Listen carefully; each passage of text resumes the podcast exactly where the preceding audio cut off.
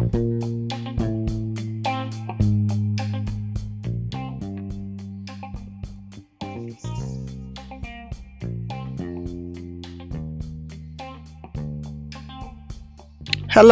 and welcome to EMAN, Effectively Making a Noise. I am your host, Cheryl Secrets, and today's story is Solomon Succeeds David as King. Solomon succeeds David as king. It'll be coming from 1 Kings chapter 1, verses 1 through 1 Kings chapter 2, verse 12. The years went by, and David became old and infirm no longer able to serve the people as their king. Then David's son, Adonijah, exalted himself and declared that he would become king in his father's place.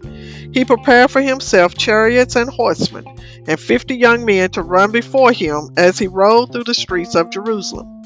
He enlisted the aid of Joab, the captain of David's army, and of Abiathar, the high priest.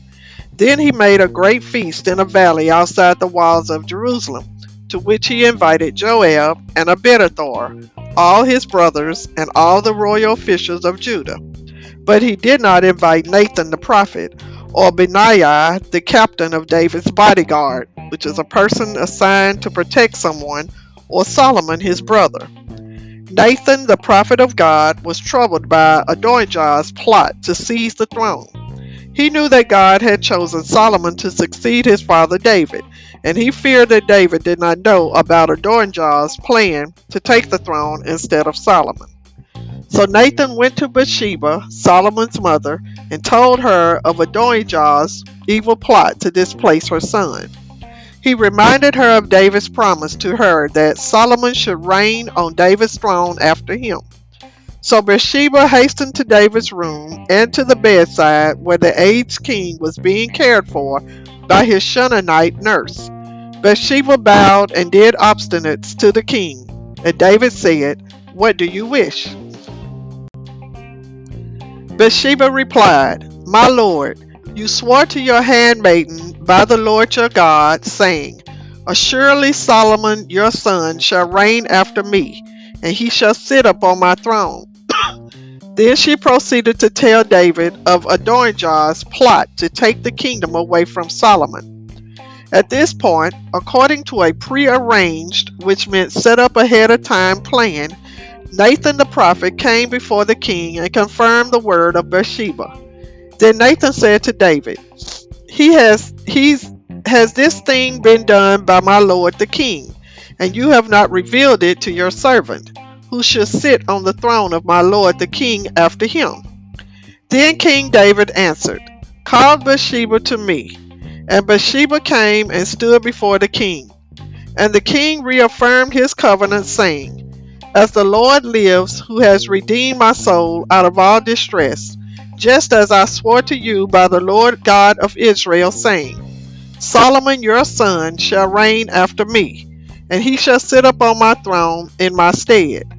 Just so will I certainly do today. Then Bathsheba bowed with her face to the ground and did obeisances to the king and said, Let my lord King David live forever. David acted at once and called Zadok the priest, Nathan the prophet, and Benaiah the son of Jehoiada before him. Then the king instructed them what to do, saying, Take with you the servants of your lord, and have Solomon my son ride upon my own mule, and bring him down to Gihon there let Zadok the priest and Nathan the prophet anoint him king over Israel, and blow the trumpet and say, God save King Solomon. Then you come up after him, so that he may come and sit upon my throne, for he shall be king in my stead. And I have appointed him to be ruler over Israel and over Judah. And Benaiah answered the king, Amen. Let the Lord God of my Lord the king say so too. As the Lord has been with my Lord the king, even so may he be with Solomon, and make his throne greater than the throne of my Lord King David. King David's orders were quickly obeyed. Zadok, Nathan, and Benaiah, together with many people of the city, went down and brought Solomon to Gihon, riding on King David's mule. There Zadok the priest took a horn of oil from the tabernacle, which is a place of worship, and anointed Solomon. Then they blew the trumpet, and all the people said, God save King Solomon. And all the people went up after him, playing pipes and rejoicing with great joy, so that the earth resounded with the noise. The sound of their rejoicing was heard in the valley where Adonijah and his friends were having their feast. When Joab heard the sound of the trumpet, he said, What is the meaning of this tumult in the city? While he was speaking, a messenger came to tell the company that David had made Solomon king, and that Solomon now sat upon the royal throne. Adonijah was filled with fear when he heard that his father had made Solomon king of Israel. His guests were also afraid, and hastily left the scene of their feasting and returned to their homes.